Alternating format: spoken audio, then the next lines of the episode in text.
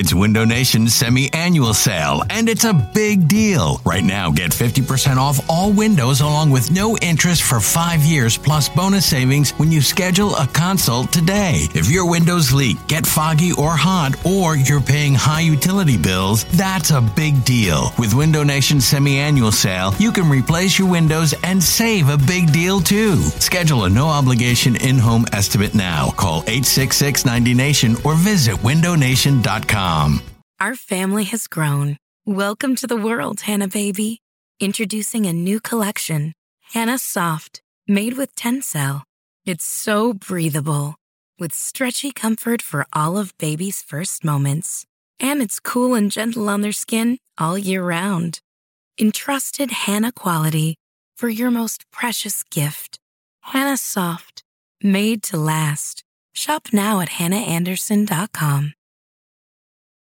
This episode is brought to you by Progressive Insurance. Whether you love true crime or comedy, celebrity interviews or news, you call the shots on what's in your podcast queue. And guess what? Now you can call them on your auto insurance too with the Name Your Price tool from Progressive. It works just the way it sounds. You tell Progressive how much you want to pay for car insurance, and they'll show you coverage options that fit your budget. Get your quote today at progressive.com to join the over 28 million drivers who trust Progressive. Progressive Casualty Insurance Company and Affiliates. Price and coverage match limited by state law. This episode of BGN Radio is brought to you by Clipit, the hottest app that is out there. Watch TV, make clips, and share. For more information, check them out at clipit.tv or check them on Twitter at clipittv. You're listening to BGN Radio. Wentz and the shotgun. Wentz with a commanding presence is back. Here comes the rush. He steps up. He fires on the run. Complete to Ertz across midfield. Look at that kid. Ertz got out of, came across the field, and there was great movement by Wentz, and he threw a dart. He threw a dart.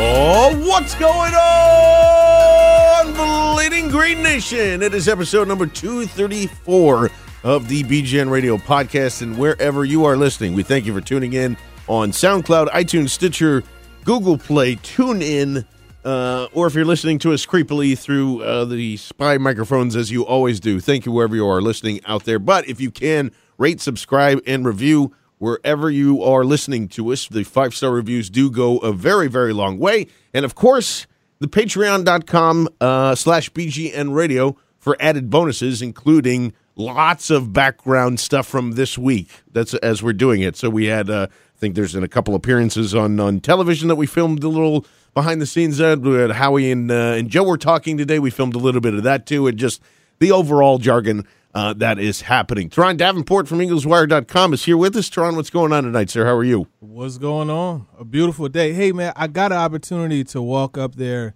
to the uh, the draft Oh, to the and it's- Parkway, it's, yeah. it's beautiful. So I'm kind of fired up about that. So definitely uh, feeling good, man. We're good. we're a week away. I can almost feel the feel the finish line a little bit, and I know one man that is dying to make that happen to come back to New York or from New York, I should say. Uh, and we have to get a selfie, I think, of Carson and him together. We're going to try and make that happen. Lead draft writer for Bleeding Green Nation, Mr. Ben Natan. What is happening, sir? Uh, not much, dude. The school is winding down. I'm I'm really excited for next week. I'm really excited for the draft. Like everything's kind of culminating nicely in terms of the school year, and then the just the draft happening. So I'm ready, and I need that selfie. I need that selfie because Yes. that is just that is peak. That'd be peak for me. That'd be great. Yeah, because then we can maybe we can add that onto the "I Hate Ben Natan" T-shirts and just make some, you know, Oh the ginger T-shirt. That would be phenomenal.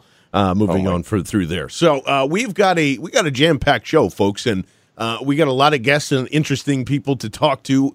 Uh, the first that you're going to hear is, of course, the super agent himself, Mr. Leigh Steinberg, who uh, repped uh, Paxton Lynch last year. He's repping Pat Mahomes, uh, Jamaal Williams, and some other notable names uh, this year, excuse me, as I catch my breath, uh, we're going to sit down and talk to him a little bit and get his thoughts on what this process is like during this week, because everybody's kind of a week away here too. Emory Hunt from Football Game Plan will join us. He's going to break down some of the, the running back class uh, along with us and get into some Reuben Foster talk, as uh, I'm sure we'll be doing before we even get into that as well. Uh, and then, of course, uh, Tehran and Ben sat down with Travin. Is it Dural or Dural? Dur, Dur, uh, Dural. Dural. Yeah. See, it's Yeah. it sounds like it's spelled like Dural, but it's a it sounds Yeah. like, sounds like Dural. He is a wide receiver from LSU, and it is very interesting how that offense has been working and how most of the time it kind of it doesn't quite shine uh, for the wide receiver play that's happening there. So we'll ask him a, a couple of questions. Uh, as well, so we got a lot of people to talk, a lot of football, but let's start right here. As uh, you know, the NFL requires teams to come out and say, do a little jangly who and say hello for the press conference. I thought it was a little interesting today. Uh, me and Tehran were down there just to kind of go in and check it out, and uh, it was interesting. They packed they packed everybody into this very small space, and you could uh, you could you know al- allow cameras in there for the first. 15 minutes, and then it was kind of nice. Then, uh, then Joe Douglas and Howie Roseman sat down on a little fireside chat uh, with some comfortable chairs, and everybody was just asking him questions. To run any any first impressions that you got out of that press conference today? Well, one of the things I really liked was just the the relationship that Howie and, and Joe seem to have. Like they- they're homies in addition to co-workers. So you like to see that. You like to see that that synergy going there. So I, I think it's going to result in some good things, you know, in in the draft. But I, I really liked how they talked about OJ Howard. They talked about McCaffrey. They talked about you know Joe Mixon. So there were different things that they were open and upfront about. I really think it's going to be best player available. That's one of the things I pulled. So no matter who's there, I, I think if they're the best player, bar quarterback, they're they're going to definitely be in consideration. Yeah, and I'm, right there with you. I mean, it sounded it sounded very genuine. Like there wasn't any trying to like flubbing going around. There was there was a nice rapport there. I bet it is their first year together, and I'm sure that a lot of people are listening to this going, "Oh, you guys bought into that fodder." No, they they generally look like they they got along there. I, I, and again, the other thing that I took away from that is I don't think Joe Mixon is off their draft board.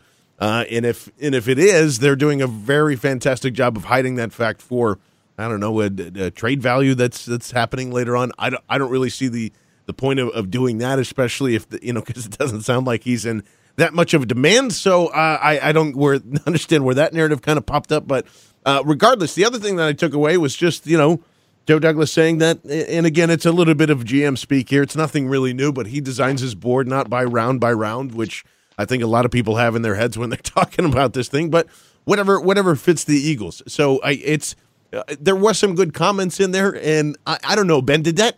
Did anything you took away from from any of that kind of make you feel at least a little more confident ha- heading in as we're just a week away here, or does it not change your mind at all? Well, I mean, the confidence would just be in the fact that I'm, I'm like hoping that they do go best player available, and Joe Douglas's record speaks for itself in terms of talent evaluation. But I mean, we all we were all freaking out earlier this week about uh, about Charles Harris, like absolutely being the pick, and there are some people who are strongly strongly saying that that I mean that's the case. And like from an evaluation standpoint, I mean that makes me a little bit uncomfortable just because I don't.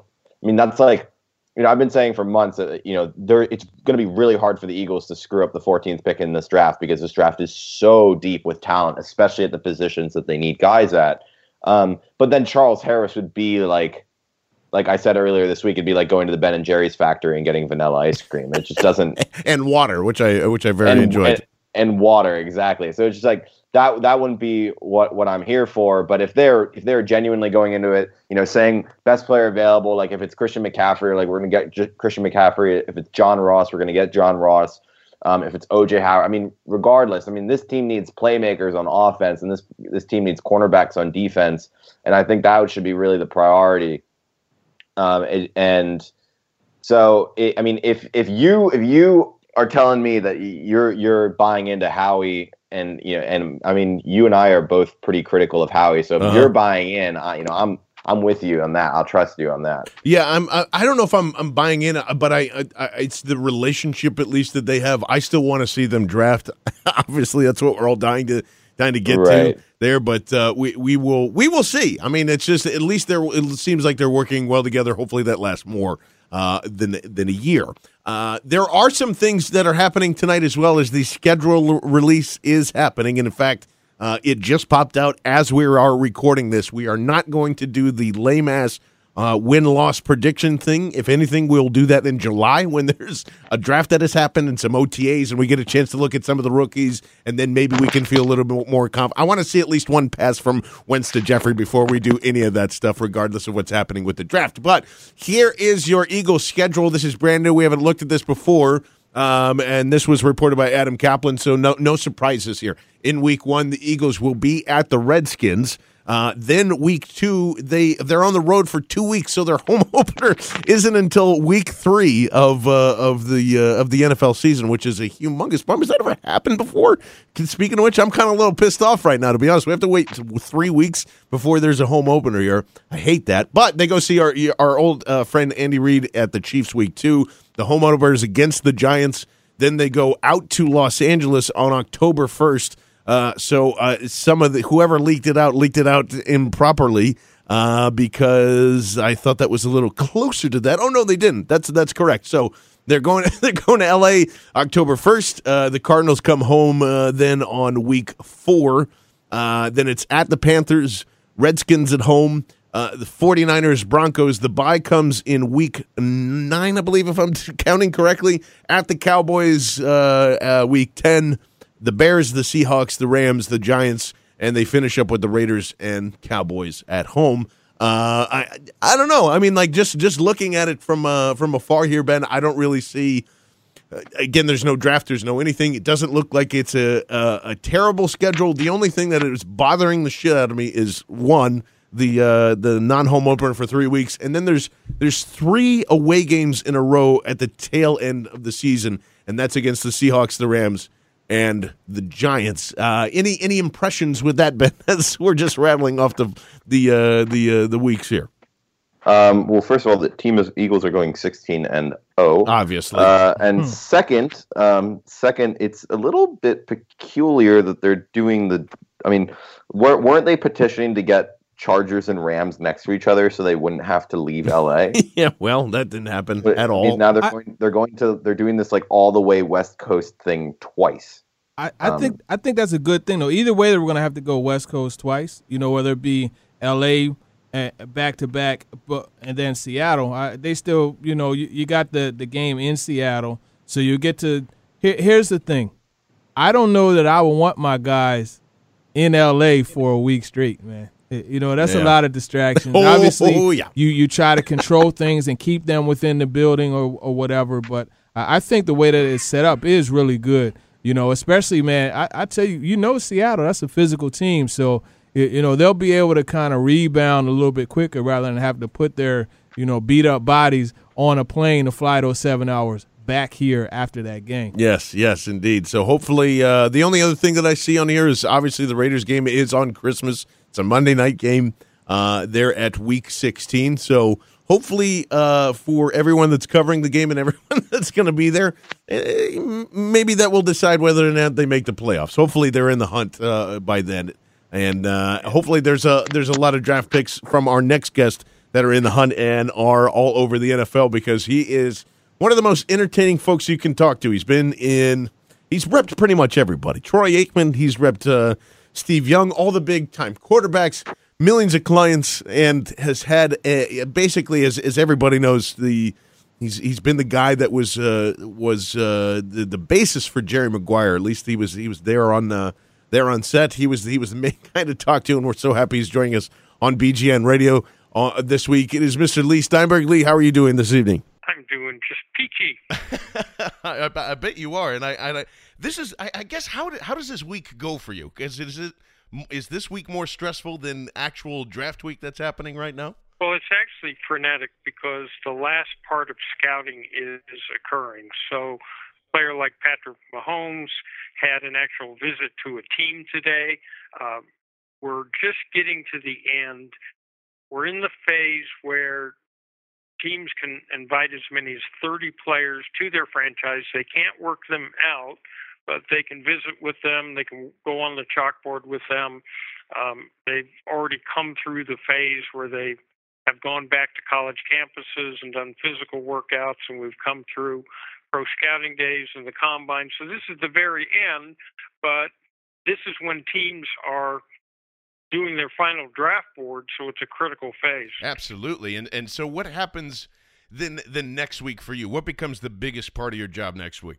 So the key is to make sure that with each of our draftees there are no misimpressions among teams. There's nothing in terms of character or background. There's nothing in terms of injury. There's nothing uh, in in any way that a team might have doubts or suspicions about that we haven't answered, and to uh, make sure that that the best aspect and projection of a player is is present in each team. The goal is to have a player and his family sit there on draft night knowing every possible thing was done to get them drafted high and have peace of mind. So um, you're looking for everything that, that could occur on, on draft night, every unanswered question, every doubt, every clarification, um, every pers- possible injury or or concern a team would have. And, and Leigh, do you have? I mean, during that process, even if it's a day out, maybe if it's uh, twelve hours out or anything like that, do you have coaches or GMs or anybody contacting you at that point, or is it pretty much they have all the information that they're going to go with, and, and that's that's how it is? No, no. There's a fair degree of interaction that continues to the uh, very end. Um, I mean, this is the process that for a general manager can either build his reputation and long term future or completely undo him. So they're um, checking on every last situation. And in the case of a player who might be highly drafted, um, they're trying to get as much information as they can about where he might be taken. Um, as you know, multitudinous numbers of trades occur on draft night. Um, there's a generalized amnesty for lying among team executives this last week. yes. So if uh, executive uh, went up uh, to heaven on his last uh, day on earth and visited with St. Peter. St. Peter asked him, What's the most egregious sin you committed in your life? And he said, Well, I lied to the public about who we were going to take in the draft. St. Peter would say, Come right in. Um, no problem. so uh, the truth is, there's so much misinformation flooding around about team intentions at this point. It's really um, hard to make sense of it. Yeah, and it's uh, it's kind of kind of where we're at as football fans as well because we don't know what what's smoke and what's fire, and that's how you kind of have to sort all that stuff out too. But I, I see that in the in the past, you know uh, uh, two years you've kind of had you've had a little bit of affinity towards the quarterbacks. Here you've gone with Paxton Lynch and uh, obviously got him drafted in the first round. You're doing some uh, incredible things with Vince Young here and trying to re- restart his career. What was your attraction to, I guess, Patrick Mahomes and, and, a guy of that caliber? Well, first of all, the quarterback position over the last 40 years, whether it was Steve Bartkowski or Warren Moon or Troy Aikman or Steve Young or Ben Roethlisberger, the league has become so quarterback centric that it's really impossible to get to the Super Bowl without a franchise quarterback, someone you can win because of rather than with, someone you can build a team around for 10 to 12 years, and critically, someone who in in the most important situations can elevate their level of play in adversity to take a team uh, on his back. So that position is key. Patrick Mahomes comes from an athletic background with a father who pitched in the majors for 11 years, uh, a godfather, LaTroy Hawkins, who pitched for 20 years. He understands the athletic um, ethic and what the discipline is. Um, he's got passion towards the game. His arm is ridiculously strong. Yesterday at the NFL Network, he and David Carr did a competition to see who could throw with the most velocity and uh, Patrick was there in street shoes and and uh, regular clothes, and we didn't want him to throw his arm up, but he threw 62 miles an hour. Um, he's got a ridiculously strong arm and tremendous touch. Um, he's very bright. He um, has the ability to get outside the pocket and throw on the run. He is a fiery leader. Um, he's someone that his teammates adore and we just thought he was the best quarterback uh, in the draft. You're looking to project him forward. You always have a knock anytime a quarterback's been in the spread offense uh, as to how they're going to adjust in the pros. But two thirds of the offenses at the collegiate level or something like that are spread offenses. So this is uh, whether it's Marcus Mariota or Jared Goff, uh, you know Paxton last year. I mean, this is the norm, and uh, I think that Patrick showed between the combine uh, and pro scouting day an enormous uh, ability to learn in terms of three, five, seven step drops and being under center. Absolutely. So if if if your gut feeling is, do you think he goes in the top ten? Um, I'm not sure top ten. I think he goes in the top half of the first round, and then it just depends on teams and and how they move around. But um, he's someone that you could be comfortable. Um, you know, projecting as your leader into the future. He's got a ridiculous high side uh, to him. And uh, um, so you've got two groups of teams in the draft. You have teams that are looking for a starter right away, you know, the Clevelands and San Francisco's and maybe the New York Jets. And then you have teams that have an existing starter who's aging and so that's like New Orleans and Arizona and Kansas City and the New York Giants and the Chargers who want to have that player in place um, for the transition. Excellent, and uh, yeah, well, we're um, we're all excited to kind of see where he ends up uh, landing out, even though we're in Philadelphia here. And just uh, wanted to get your thoughts on a couple more things, and of course, I want to just uh, touch on on your on your guy Jamaal Williams as well, because we're a big fan of him. I know me and Tehran are, uh, but w- let's just say you had a client like Joe Mixon. That's been a humongous. Uh, you know, storyline for for the past couple of weeks here. How how do you handle something like that if if you're his agent? So the issue is character. And what teams really care about is if they're going to lay out a enormous signing bonus, is the player going to be capable of staying on the field and fulfilling the contract? So the question is, is there a likelihood or a chance that that player is going to violate rules, use substances, uh, get involved in off the field behavior that's somehow going to get him suspended or even worse, kicked out of the league. So extraordinary amounts of money are being spent on background security now to go back all the way till players are in uh, elementary school to, to look at that. So your question is going to be if you had a player in that category, could you find a psychiatrist? Could you find a number of people who were willing to vouch for him, who were willing to say, what happened in the past was aberrational. What happened in the past, he learned from. What happened was a uh, an event that allowed maturation to occur. So, um, in that case, it was particularly egregious. But we don't throw young men on a trash heap of history because of one uh, stupid action when they were young. The question is, are they going to be a recidivist? Will this happen repetitively? Is that their base character, or was just this just one really unfortunate thing? And so you're going to, if I had a player like that, you're going to try to establish that he's taken steps to make sure there's not a recurrence that he went to anger management, that he, um, you know, went to classes, that he has a therapist, that he, whatever it is that's going to most assure a team that there's no chance this will happen again. We're talking with uh, Leigh Steinberg, of course, and and I, as I mentioned, Jamaal Williams. Uh, obviously, we're big fans of him here. How did you and, and Jamaal get hooked up here? Actually, his uh, uncle called me, um, and uh, you know, had uh, was was aware of what we've done with players. Our whole philosophy is role modeling a player, retracing his roots to the high school, collegiate, and professional communities, setting up scholarship funds, charitable foundations. So it's a certain type of character kid. His uncle uh, Luke Neal, who's trained him, was familiar with that and and wanted his uh, nephew to be in that type of program. So that's sort of how we um, got together. Uh, Philadelphia obviously has the quarterback. They did a very um, uh, smart thing in in prioritizing that because it's so hard to win outside. So obviously that's not their where they're going to be looking at. They probably solve that for the next ten or fifteen years. Um, Boy, hope you're right.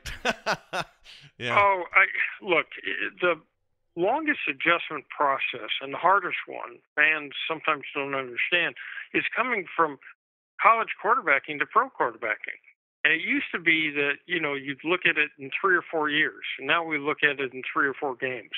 It just takes time to be able to read the field. And, um, you know, quarterbacks who've just sat there like Aaron Rodgers or Carson Palmer behind, uh, or Philip Rivers behind a, a talented quarterback have have done real well. So to stick the quarterback out there like Carson, and then um, you know expect him to be Hall of Fame is just not realistic. So um, he's going to get much much better over time and be a premier quarterback. I don't represent him, but I wish I did because he's uh, he's a big winner. But uh, back to Jamaal, he's a load, and um, you know team's going to get him. He has a great passion for the game. He's um, uh, got a nose for the end zone, um, and uh, you know he's a raw asset. Yeah, we're uh, we're really looking forward to where, where he ends up landing, and hopefully it's in Philadelphia. And Leigh, we we really appreciate the time, my friend. My pleasure. So, some interesting nuggets there, gang. As uh, at least I thought as we uh, we sat down with him earlier this week. But uh, how about that? How about how about maybe I should bring this up to Emory when we talk to him later? But how about him dropping in one? Well, Mahomes is not going to go in the top ten. I mean, I, am sure that wasn't expected anyway, but it's kind of weird to hear that a week out. Is just like, yeah, that's that's not going to happen. And two, if he wishes that he had Carson Wentz because he would. He'd be making money with him for the next ten to fifteen years here, Tron. Pretty, that's a, that's a pretty nice statement, I guess, to say, right? Well, I mean, Carson's a marketable guy. He's a like likable guy. and You, you see him, you know, on billboards and things like that. So I'm not mad at him for saying that. And obviously, he went number two, so somebody was doing something right. And I mean, he he's the cornerstone of of Philadelphia football. So I understand what he's saying for sure. and got, uh, got red hair too. I mean, I think that's probably why. It's bonus why, money right there. Yeah, absolutely. Having the red hair in there, absolutely. Well, we're going to go from one guest uh, to another because uh, uh, it's we're we're having a, a, great conversation, and we want to keep that going here. You may know him as the czar of the playbook. Mm-hmm. I know him as the Carson Wentz hater himself, but that I love dearly. It is Mr. Emory Hunt. Emory, what's happening tonight, buddy? What's going on, guys? I appreciate you having me on. Uh, Emory does some fantastic work, and of course, he's worked with Theron a lot too. And if you haven't seen all of his different YouTube videos, whether it's mock drafts or interviewing prospects, this is a great week to go back and find that too. Plus, I know Emory, you've got some stuff where you kind of go by team by team doing video mocks too, don't you? Absolutely. We we love to utilize our own scouting rankings and boards to try to help you know infuse talent to these rosters, man. Because I, I always feel as though that there's never a down year at the NFL draft uh, or the NFL draft class, and so much talent out there, man. That you know, if you just listen to major media, you only get 16 prospects. So we, we try to give you at least 500. Wait, you don't like the fire hose of all the ESPN guys that just kind of you know shoot all that stuff out there? But it's crazy because you could you turn on one of 75 different ESPN shows and all are talking about the same nine prospects. You would think the draft only lasts 10 picks, and that's Yeah, right. It, it, seems like there's never any rounds after the first round. It's like, all right, you got Thursday, then the draft is over and done with. But if you look, most of the strong teams, it's Friday, Friday and Saturday. That's when they, they really hit, and that's how you build a strong draft class. Which is funny too, because everybody knows. I mean, for the most part, that's what even even the simplest radio callers that call in know that. It's just like, well, you got to nail it pick except for the first round. And yet we only, just like you're saying, Emory, only still talk about the same six guys, especially at 14 and things like that. I would just want to get your perspective on on what you think is is going to be best for the Eagles at 14, and then we'll get into the rest of the class stuff. But what's what's going to help the Eagles the most, in your opinion? I don't think the Eagles are a bad football team, man. I, I don't. I didn't think that last year. I, I like their defense. I like their offensive line. Their running game, you know, was having success, whether it was Matthews, Sproles, Smallwood, although he should get more carries. But it, I think their their offense is, is solid. Now, the receiving corps, they obviously addressed that in free agency. So I, I think they can go receiver, they can go running back. Corner is another big one, I think. So I, I mean, I'm looking at those two starting corners, and, and nothing against Jalen Mills or Patrick Robinson, but that's how the Eagles can start down seven nothing every game. So I think they have to get better there. Uh, in addition to probably getting better at receiver or, or maybe adding some youth uh, at running back.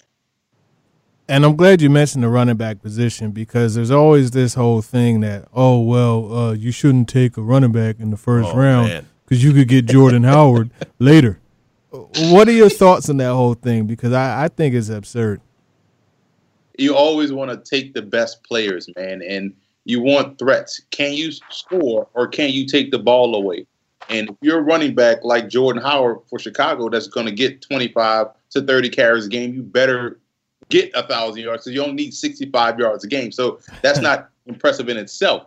But if you're a guy, let's say like a Leonard Fournette or Christian McCaffrey, um, a Tarik Cohen that can go 80 on any given play, that's the guy you take in the first round. A guy that's going to get your basically, if we're using corporate America terms, that's going to meet expectations. Yes, you can get that guy in any round. But when you get you get the opportunity to get a home run hitter, you take those guys early because those guys affect ball games.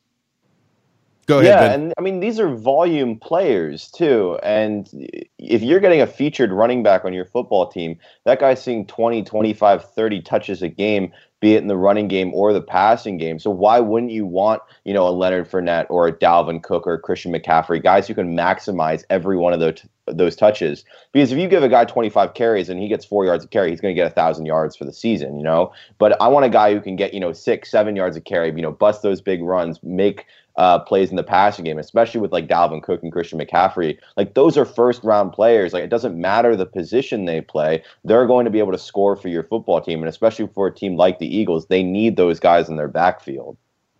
Well, it's it's like when it's like the theory where if you say it enough, it becomes true. So people hear constantly, "Oh, don't take a running back in the first round," to where they start to believe it until they need a running back and wonder why they can't close out a game or, or can't really generate big plays outside of maybe uh, you know the passing game, and that's why when you look at the last what eight years, the final four teams in the AFC and NFC championship game all have been in the top tier of the NFL in running the football. So you have to run the football, and if you have one of those guys, a premier guy, that's going to help push you over the top. And I know it's it's it's kind of like we always point to the example, and Eagles fans don't want to hear it, but I mean, you just look at the success that Dak and Zeke had kind of get together, and you're, I mean, you're right, man. I mean, that's where.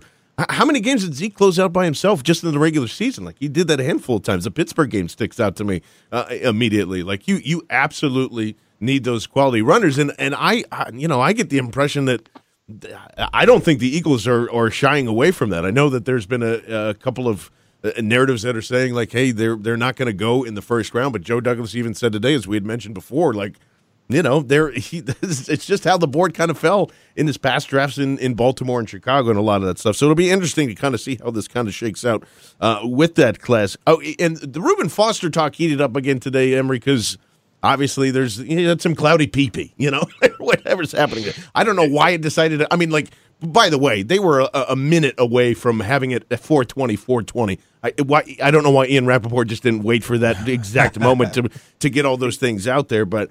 I don't know. There's a, it, there's a large discussion on whether this affects his draft stock or not, Emory, and I, I, just wanted to get your thoughts on it. Here's the thing, man, and I've always been on record for saying this, but I'll say it again. If Lawrence Taylor was was doing what Lawrence Taylor did as a New York Giant and was on coke, and we need to get him some more coke. You know what I'm saying? So, yep. But I look at Reuben Foster and I think, like, man, when you go back and watch his high school film, I remember we put together a football game plan, All American team, high school team, and Reuben Foster was on the first team, and we were just laughing in between segments, like, my goodness, every time this guy touches the ball carrier, they go down. There's no extra yards at all. And we were just waiting for him to finally get to start at Alabama. And I think we missed out on probably three years of Reuben Foster excellence because he was behind C.J. Mosley and Reggie Ragland when he is, in my opinion, the better linebacker out of those three. So I'm not worried about the the cloudy urine or what have you. I'm not worried about that. I think this guy plays the linebacker position like you're supposed to play it. He strikes fear in the hearts of running backs like myself. He strikes fear in the hearts of receivers running those shallow cross routes. And if you're blitz and if you're blitzing him, the quarterback will again try to get rid of that football real quick and dump it off because Foster has that type of impact. If Terry Tate, offensive linebacker, was a a real football player, he would be Reuben Foster. Yeah, and you know it's funny you mentioned that about that shallow cross because when you have a shark like that lurking the waters right there. You always, I know, man. You you are aware that he's in that area, and he may stop you from flying through. You know, passing through that, that zone to the next window because you know that he's lurking there. You know, he, he's going to be someone that will have an impact, obviously, in the running game, but you look at his coverage skills too; those are there, and that's why when I look at him, I see a lot of similarities to a guy like a Bobby Wagner. You, you know, uh, everybody talks to the Luke Kuechly part, but I think he's more similar to Wagner. Are there any particular players or linebackers that you kind of would, would put him in the mold of? I think he's a cross between both those guys. You know, I like his intellect, so he understands schematically what an offense is trying to do, and athletically, he can do everything. He can drop in zone. He, he's not awkward in space. He can run man to man, like you talked about.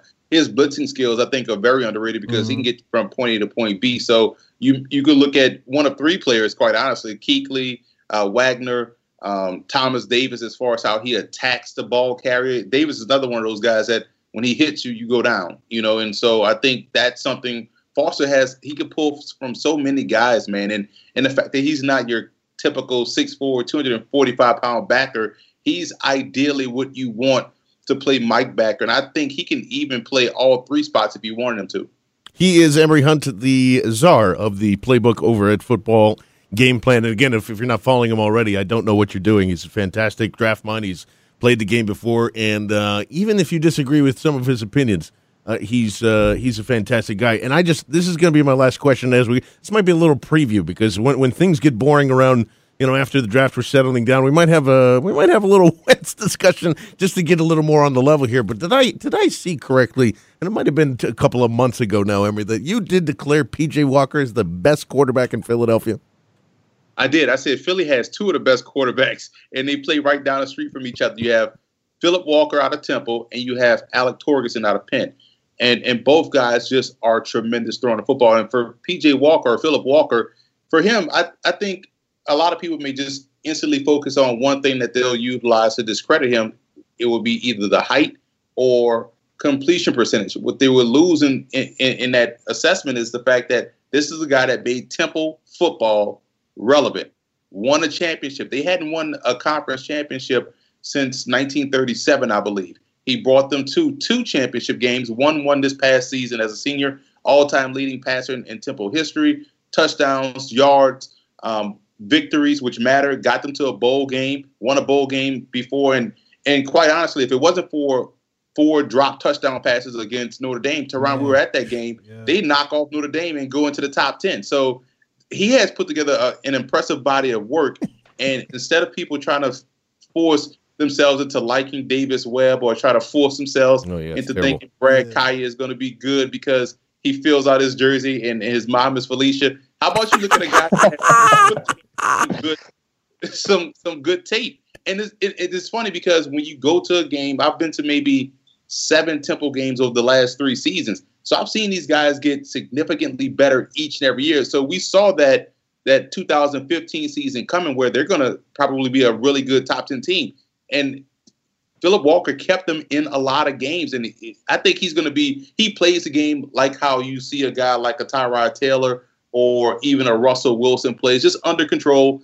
Um, does a good job in attacking deep down the field. His intermediate game is excellent, and he sees the field really well. So I think he's a very underrated passer. And if you want to judge about a pro day, his pro day was excellent. It was well attended by NFL scouts, and he had a lot of interest after that pro day. People pull him to the side, talking to him, getting information. So he's a true sleeper in his class, and Torgersen just an outstanding passer.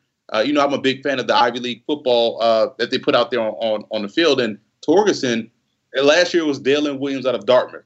And Torgersen was one that caught my attention when I was doing some scouting uh, of Dalyn Williams. So, like, man, this guy's arm is almost like he's playing in an arena football field as opposed to a wide field because he can really shrink space with his velocity. And he, again, put pin on his back and we're going to be talking about their receiver next year, Justin Watson, who yeah. I think is a better prospect than uh, Cooper Kupp. Oh, and, as far as being an NFL uh, uh, prospect, he's 6'3", 215, and, and is a former high school track star. He caught a lot of those lasers and took them to the house. So Torgersen can really throw the ball. Walker can throw the ball. It was some great football being played in Philadelphia. Absolutely, and especially you know you mentioned mentioned some of the top end guys. I don't know why PJ Walker wouldn't be getting looks over. I don't know C.J. Beathard who freaking you know who's who again was like had uh, uh, I think Ian Rapoport had even said that he's going to go higher than expected. And I'm, I'm like, guys, Yeah. I've watched two years of Iowa football. That guy is not an NFL quarterback. And the thing that amazes me, and we, Emma, we were at the East West Shrine Week, and even at the Senior Bowl for that matter, and I don't really recall seeing anybody head and shoulders better than than Philip Mhm. Walker. You know, especially at Shrine Week. So the idea that this guy wasn't at one of these games in which he could showcase his talent It's pretty crazy. it's it's it's dumb, and, and I mean uh, it's unfortunate, but I, I hope he does get an opportunity to show what he could do, you know, on the field. And, and the reason why I laughed when you were talking about PJ Walker and that Notre Dame game, we we almost uh, witnessed a, a a a murder during that game Oh, when, when, that, when that receiver almost got killed on the sideline. I still think of that and just crack up, man. That was too funny. He's like this. This receiver almost got. I've never seen someone in the history of football nearly get the back of his numbers knocked off his jersey. I mean, that was unfortunate, but but you're right, man. We, we were at the East West Shrine game, and and Torgersen was far and above the best quarterback Yeah. all along there. The West team literally had us four at quarterback, and it was frustrating for the receivers. And you could tell they were frustrated because they had really good receivers. They had Gabe Marks, they had Trey Griffey, um, Billy Carell Hamilton out of Sanford. Those guys, eh, you know, and people probably came away not impressed with the receivers because of how terrible the quarterback play was. Oh, I yeah. mean, Wes Lunt is getting pub as if he's you know a prospect when he was legit the worst quarterback out there. So, and, and, you know, to not be able to be at the East West Shrine game or even the NFL PA game was mind blowing because you think those. eh, I remember you guys probably, John, you probably remember this as well. Ben, you're you're a neophyte. You know, you're a young guy, so you probably remember the blue gray game on Christmas Oh Day. yes, Uh, absolutely.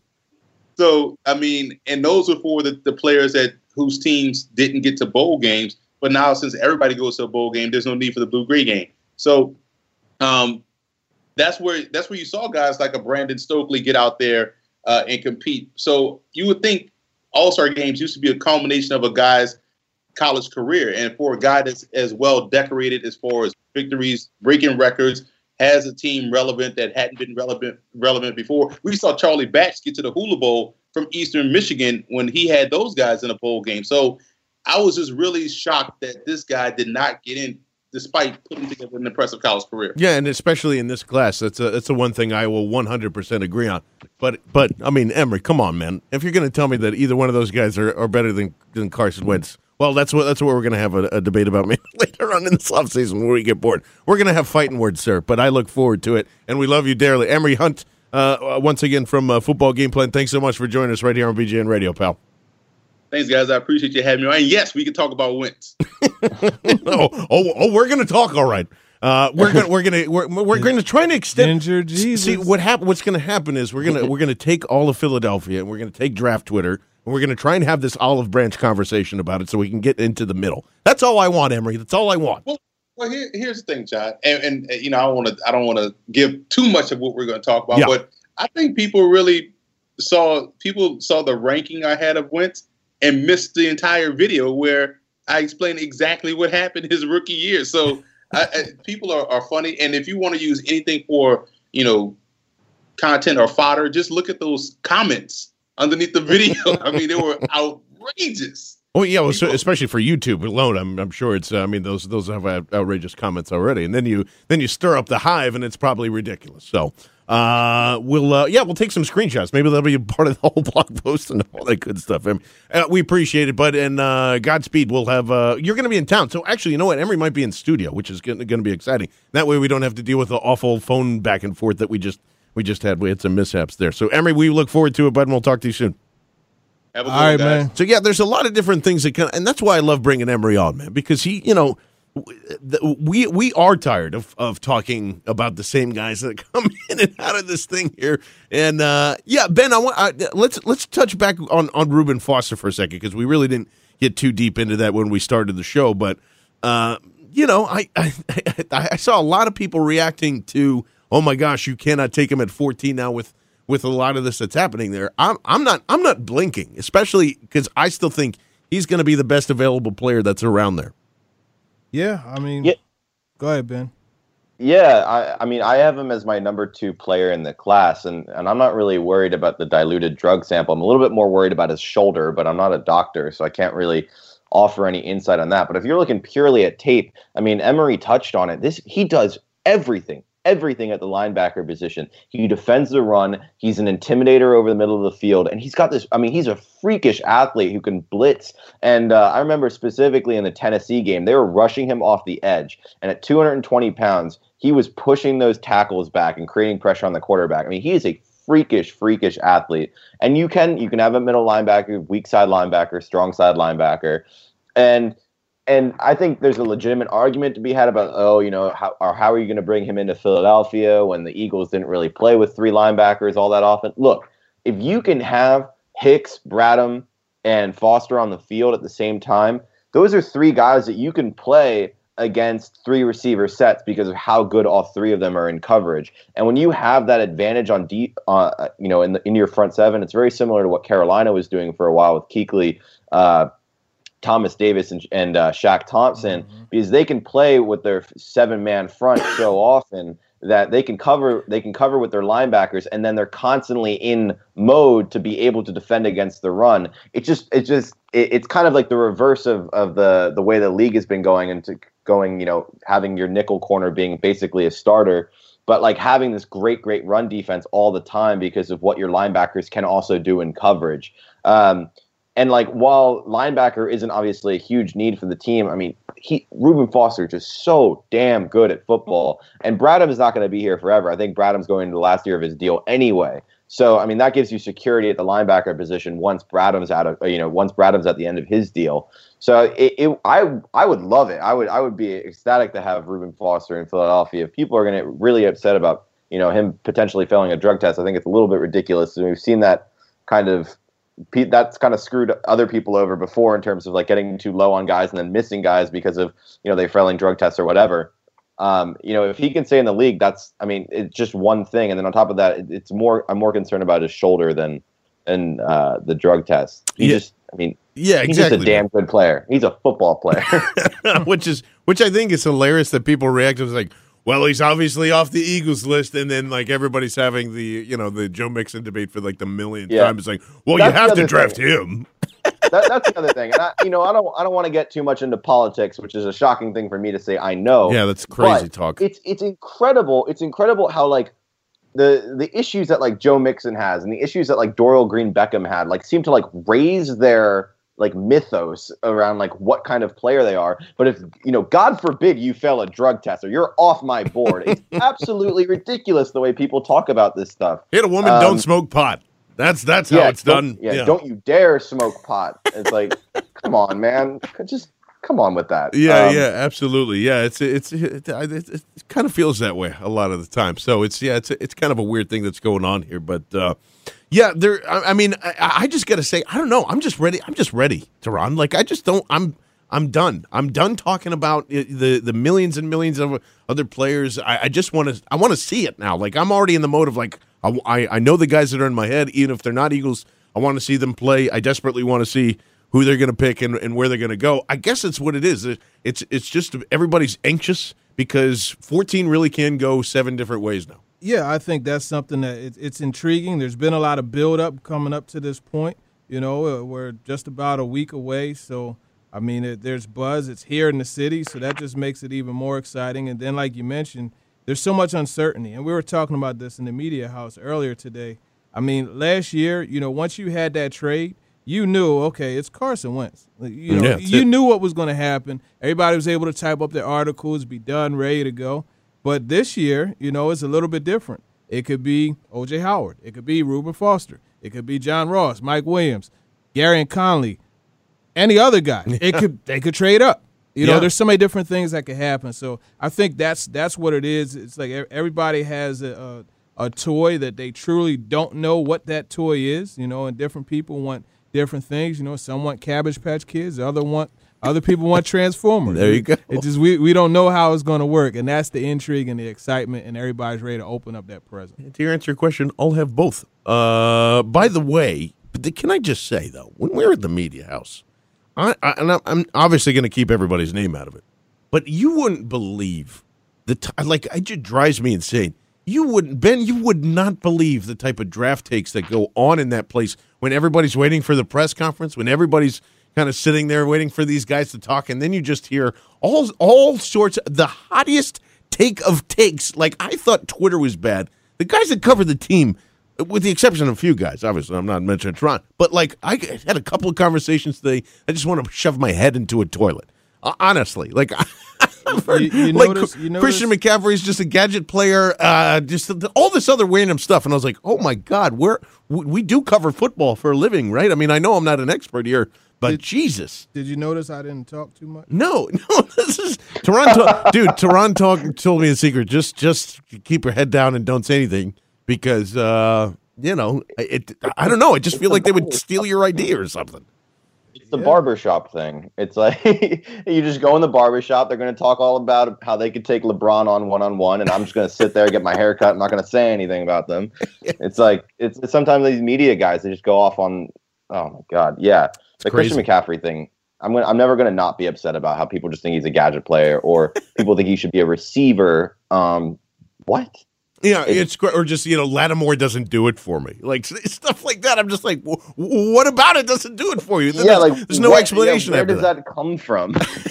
it's just the same stuff that we were talking about with Emory. It just drives us nuts. We want the draft to get, get here. But what is great is that we get to talk to a lot of prospects. And, and I got to tell you, Tehran has nailed this offseason, man. I mean, all these different guys that we get to talk to, uh, and Tehran and Ben were able to sit down with Travin uh, Dural, wide receiver from LSU. Fantastic kid. And again, it's just, I, I look at his tape, and uh, granted, I've only looked at a handful of games here and a handful of highlight stuff. I I just look at it's really hard to judge these guys in this in this LSU offense, especially from this last year, where it is just Fournette that that is going there. The passing game really only opens up through play action. There's a lot of bubble screens. There's a lot of you know quick screens that are just out there, and that's pretty much how they use their wide receivers. So it's always interesting to find a little bit more about these guys. And Teron and Ben sat down with them uh, earlier this evening. All right, so we got one of the sleepers in this draft class. This is, this is Travin Dural from LSU, and I tell you, a lot of these LSU receivers, you know, they don't really get as much of an opportunity to shine because of some of the things that go on in in, in the offense. But uh, they could play. You, you saw it in the past with Jarvis Landry and, and Odell Beckham Jr. Travin, how's everything going for you today? Oh, everything's great, man. Uh, just having a having a good day and done my workouts this morning. You know, and I'm just chilling with the fam. That's what's up. So, well, one of the things I wanted to talk to you about was just the offense itself. At the combine, I, I talked to Malachi Dupre about this, and, and he had an interesting Uh-huh. take. So, when you look at just guys with your ability and the opportunities that, that you got, I mean, how were you able to develop the patience, you know, and not try to do too much when you did finally get an opportunity to touch the football? Uh, I mean, you know, it was, it was out of my control. You know, football is a team sport. You know, I couldn't really control when I got the ball. You know, all I had to do was focus on doing my job every play. You know, going to that school, you know, it's a a running school primarily. You know, so that's something you come in already knowing. You know, so that's something that you know from day one. So developing the patience, I mean, that's kind of something that's that's on yourself. You know, you kind of have to do that on your own. But I'm not a selfish guy, so whatever it takes to win, that's that's what I would do. Whether it's blocking, you know, getting open, know, catching a pass, you know, whatever it takes. And you know, I was all about winning, regardless of how we won, how it looked. You know, whether I touched the ball once or twice, my main focus was doing my job on every play and helping our team win. You know, it's interesting. I mentioned Juice Landry as well as Odell, and these are obviously guys that you, know, in, addition to guys like Russell Shepard and, and Rueben Randle before them, these are guys that kind of you know blaze the trail for for you and, and Malachi. What's some of the things that you've gotten to uh, talk to them about, and some of the feedback you got from them? Uh, you know, just what to expect, you know, kind of what to expect and how to handle things. You know, I talked to Jarvis, you know, a good bit, you know, and he was telling me, you know, what it's like to be in the league. And, you know, it's really no difference than college except, you know, you got a bunch of free time. You know, the level of play, it goes up. So you have to rise your, you know, your level of play. You know, that's kind of like how when you left high school to go to college, that's kind of the, the way he explained it to me and how you know this this is a job. This is this is nothing like college. You can get cut at any point in time, so you need to take this you know very serious. You know because any given play, any given moment, you, you know you can lose your job. Unlike in college, you know you you may get benched. They won't kick you off the team because you got a four year scholarship. But this is this is completely different. This is a business. And Travin, before you were talking about, you know, the the how unique it is playing in the LSU offense as a wide receiver and how you were able to kind of deal with that. But you know, what about the LSU offense do you think might have helped your game, or maybe the uh, the LSU uh, staff that helped your game? Um, you know, we kind of ran like a pro style offense. You know, when uh, I went to the Senior Bowl and the things that we were doing on the Cleveland Browns uh, offenses, some of the similar things we were doing at LSU. So that helped me out in that week. So I'm going forward. I'm pretty sure I I'll be able to adjust to an NFL style playbook faster than other guys who came from you know these different types of offenses. You know that you know that did things a lot differently than how we did it. So that's something that that helped me out a lot. You know, being that we ran, you know, some some of the stuff that you know the NFL teams ran. Yeah, absolutely. And and going forward and, and during this draft process and, and beyond, I mean, is there something specifically that you think you can improve about your game? Um, my main focus is to get better at everything. You know, you can never just be content with anything. You know, I want to get better at everything. I want to get fast. I want to get stronger. I want to get, you know, more explosive. I want to be able to make those contested catches at any given time. I want to be able to get open a lot more easier than I do now. You know, I want to work on everything. You know, there's not one part of my game that I want to focus on because I want to be a complete receiver where I can do it all, where I won't have to get off the field because I can't do this or because this part of my game isn't the strongest. I want to work on everything. So I, I work on everything, whether it's, you know, coming out the top of the route, you know, making the contested catches, having, you know, guys, you know, bump me while I'm catching balls or, you know, you know, making the, the catch as hard as possible. That way when I get in the game, you know, things will be easier.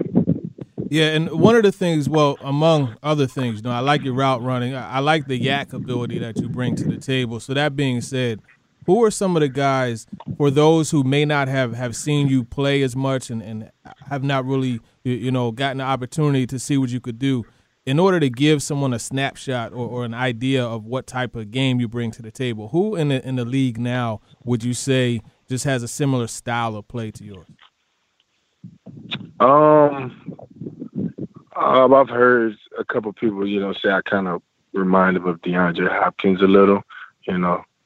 But as far as uh, who I think I play like, um, that's pretty tough. Uh, cause I don't really, you know, I don't really say I play like anyone. But when I've heard that comparison, you know, I kind of started to watch DeAndre Hopkins a little more and the things he did. So I would say that I kind of, you know, if you was looking at me and say I look like someone, I would say DeAndre Hopkins. That's not a bad comparison at all. He's one of the top receivers in the league, so that's a, a good look. As far as just this whole process, uh, I know the Eagles have shown some interest in you. You mentioned your ability to uh, transfer or transition into an NFL style offense, the West Coast offense. I mean, that's something that you know typically takes a receiver a year or two to adjust to. What's some of the positive feedback that you got from the Eagles personnel folks that you met with? Um, I I met with uh someone at the at the Senior Bowl, and then I also met with someone at the um at the uh at the combine, and you know they they kind of they like how you know I, I know offenses and you know I can recognize defenses, and how you know I kind of I have a good football mind, so that's something that you know they said they liked about me, and they liked how you know I was able to explain you know the things we did on offense without, you know, having to say, oh, I didn't know what this person was doing or I didn't know what that person was doing. You know, I spent a, a good bit of time at LSU and I, you know, in my time I learned just about every position on the offense, you know, skill wise and, you know, being able to display that I can do that impressed them a lot.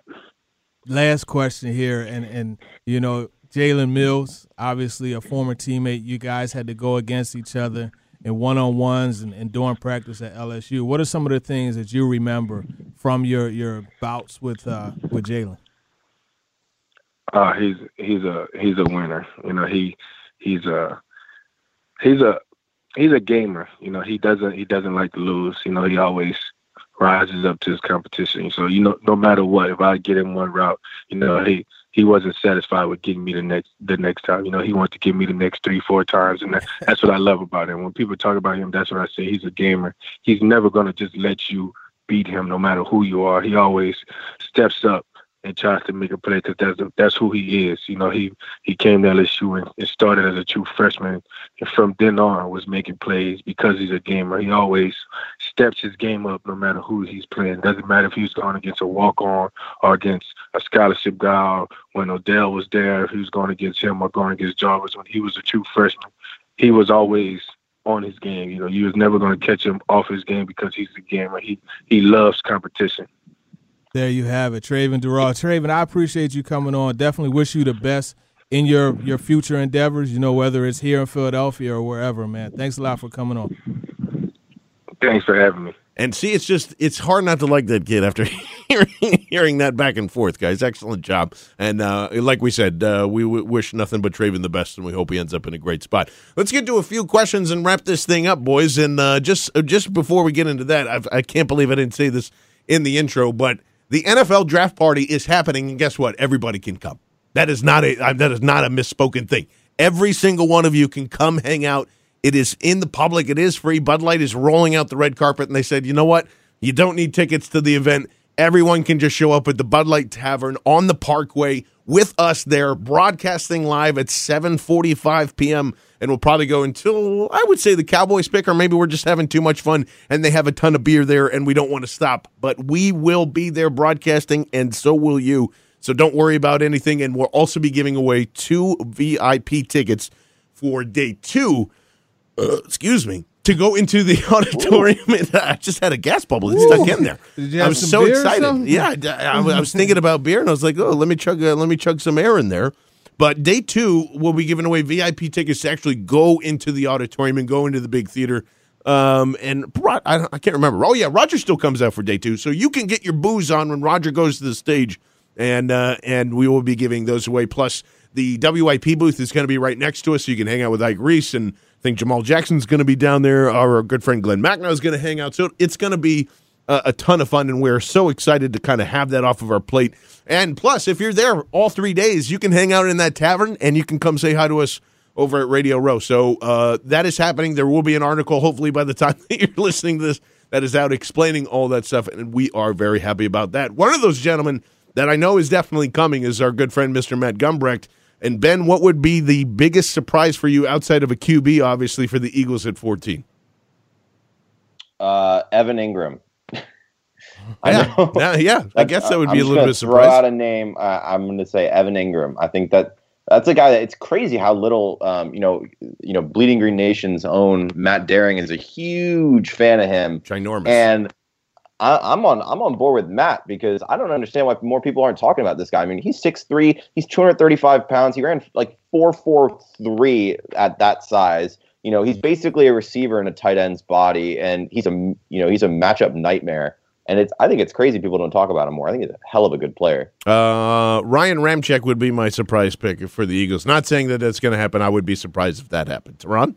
Yeah, I would be surprised if they go o- o- offensive line. Um, I would have to say, yeah, Ramczyk or even you know Forrest Lamp. You know, uh, Mm-hmm. I love Lamp. yeah, I say that I say that unironically too. I think he's an awesome, awesome player. Yeah. I'll say this, um, and it's obviously not the whole part of the evaluation, but I saw his lunch truly get taken at the Senior Bowl to the point where he went home. So I would be surprised if that was the pick. You know, I'll give him the benefit of the doubt. I've watched some of the film, especially against Alabama. That was a really good game. But I know a local kid named Tanoh Kpassagnon had his way with him, and I will leave it Oh, at yeah. that. Oh, yeah. And I would be surprised if he was the pick. Uh, we move well. Moving right along. Who do you expect the Eagles to draft at tackle? Speaking of that, uh, and do you think there'll be one drafted at all? I think Teron and I would have the same the same answer for that, and look out for little Cuz there with Julian Davenport, as he's been on the Little shows. Cuzzo. And uh, I don't know. Do you think they take a tackle at all, Ben, in this draft? Uh, I think they should. I, I think that you know Jason Peters aging and you never kind of know what the Lane Johnson PED situation will be in the future. Uh, getting some security at the position would never be a bad thing. I mean, they've r- really locked up their interior offensive line, but uh, Julian Davenport, Will Holden, uh, Avery Gennesy, I think there's a lot of like really solid day, you know, late day two, early day three type of players that they could add to this position group. Yeah, yeah I, I, think you need to throw in Roderick Johnson, and there's oh, a yeah. guy out of Florida Atlantic, Florida, Florida International, Florida Atlantic, Dieugot Joseph, who's a really big oh, yeah, physical right. specimen that I think could come in and be someone that they could mold into a good player. Storm, um, oh, what is it? Oh, Storm Norton. Storm yes! Norton out of Toledo. Can I just say one. that's a great name? Uh, yeah, it is the best like offensive lineman name ever. Right? Storm. I want to say Storm and Norman, basically, but that's a.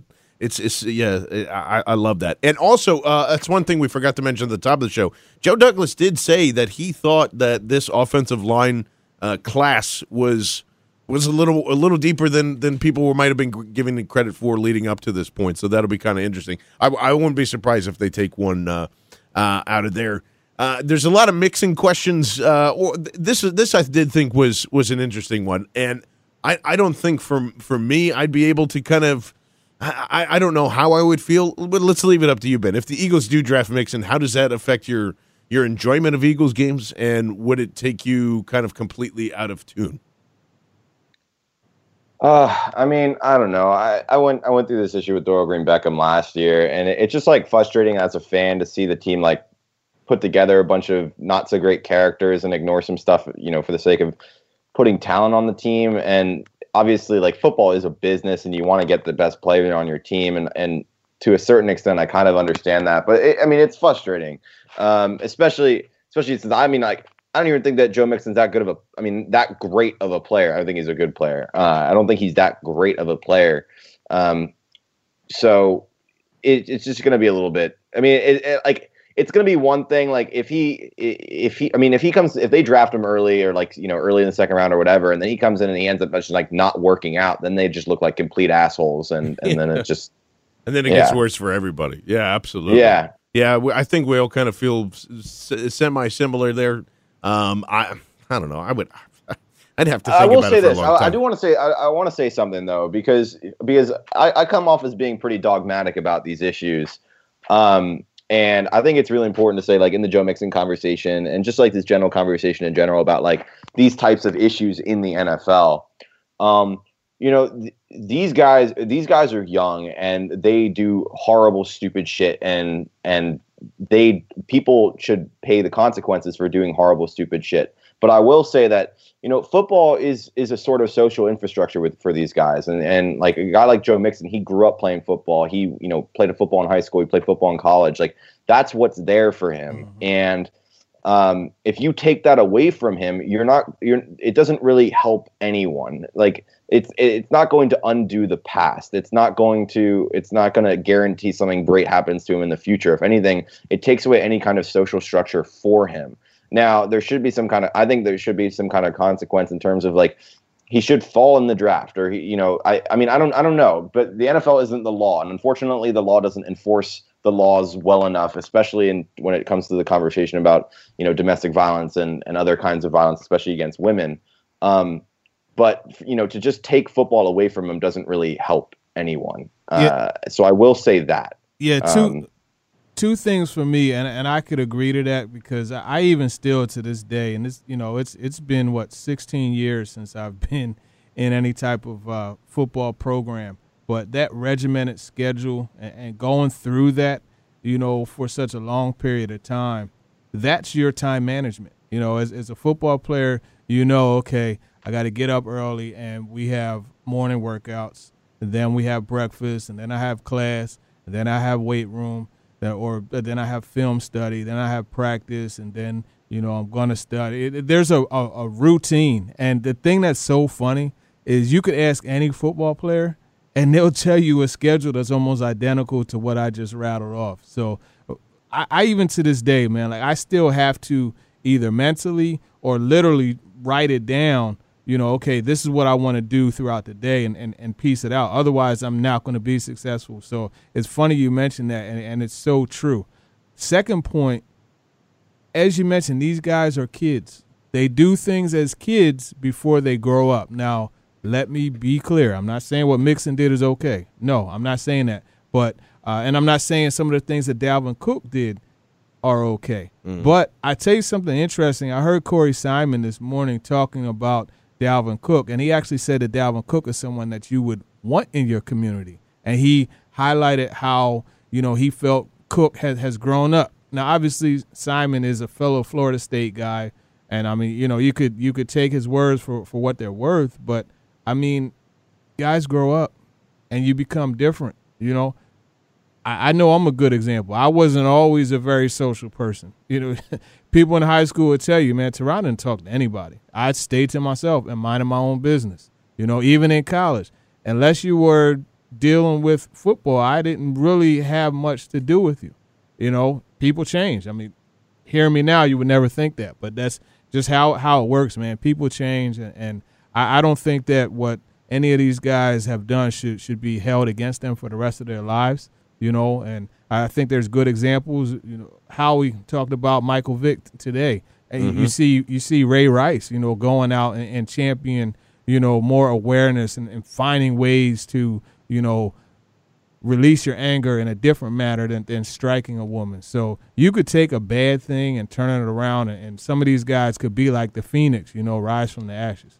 Yeah, and it's just, I mean, I don't know. I, I think I've said my piece a million times about about all this stuff, and I don't want to bore you guys with it. But uh, yeah, I, I think it would just take it would take me a long time to come around and be like, all right, he would have to show me that he's matured and you know uh, doing you know for, feeling remorse, going through those different steps, creating some of that stuff here because I, I don't know. I, I don't know how you can change over over that quickly over uh, two year, two and a half years, three years, whatever it's kind of been there. So I don't know. I it, it would be uh, it would be hard for me. We'll just leave it at that. Uh, I think last question will uh, go out here. I, mean, it's specifically for Ben, but we'll leave it o- open to to everybody here. What is your guys' opinion? Conley versus Lattimore, and some say Lattimore's better, some say Conley is better. Uh, I think the league is is is is starting to say Conley's is is where they're at here. But how do you feel about the difference between those two, Teron? I don't know who I was talking to earlier, but I said it to somebody and I slipped. You know, I didn't. No, no, no. It was on a radio show, so there's an excuse. But you know, everybody forgets that two years ago, before Eli Apple w- was drafted, it was Apple and Conley. You know, there was a point in time where Marshon Lattimore was on the bench behind Conley. I'm not saying that that I like Conley better, but you know, I think that's something you have to think about. I think when healthy, Lattimore is is the better player. He's just you know more physically uh, suited to, to play at the next level. But I mean, it, it's it's a close matchup. Neither one of them better than Sidney Jones. What? Uh, by the way, real quick, where do you think S- Sidney goes? Because there's a lot of people asking that. I talked about it with John Marks yesterday, and, and one of the things that that you know could happen, and, and a team needs to do this, whether it be the Eagles or someone else. If you find someone that that needs to move up, you know, for a quarterback or for whoever, trade back, manufacture a second second round pick, and use it on Sidney Jones. I would take him in the second round. I don't know about high, like 43, but I would take him in the second round for sure. Ben, second round for Sidney Jones, yeah or nay? Oh yeah, oh yeah. Especially a lot of reports are saying that he might be able, able to, to uh, even play later in his first season. So, I yeah, I yes, please get him on my football team, please. I will say, I will say yes as long as the Eagles have made two selections first. I'm not. if they want to jump back into the second round with two guys under the belt, I'm all about it. I'm still a little nervous about spending that and then just being like, okay, you have a corner, and then you show up in September. It's like, well, he's not going to be ready until November. Actually, All right, January. that's- Actually, he's that's out for the fair. I- season. I would- What the I Eagles aren't, aren't going to be in the Super Bowl this year. Well, that's true you know too. What I mean? All right, yeah, yeah, I didn't and, think of that way. Howie has talked about long term. So, but I mean, I understand what you're saying. Yeah. you want to hedge your risk, you know, and and and But they not can use still your do that. resources. So yeah, it makes sense. They can still do that in the later rounds too. Uh, ben, what's your thoughts on Conley versus Lattimore? I, I think that I, I have I would say Lattimore is, is the better player overall. I think they're both really, really outstanding pure coverage guys. Um, but Conley cannot tackle. like he he does not he does, he doesn't want to tackle. He doesn't want to take on blocks. And like usually I, I I don't really worry that much about tackling with cornerbacks because you want them to be coverage guys first. But it got to a point where I mean teams were running at his side. They were doing toss plays to his side because they knew that their receivers could just take him out of the play on the on the uh, outside, and that's that's kind of a worry. Um, so I mean, with this cornerback class, it was really a lot of nitpicking, especially at the top. Oh so yeah. I would I, I would end up I ended up having Lattimore over over Conley Uh, just because of the tackling thing. let me just let me just say this straight. Now that we're coming around full circle here, and the draft process is finally getting to its end, and the everybody's wrapping up their visits here.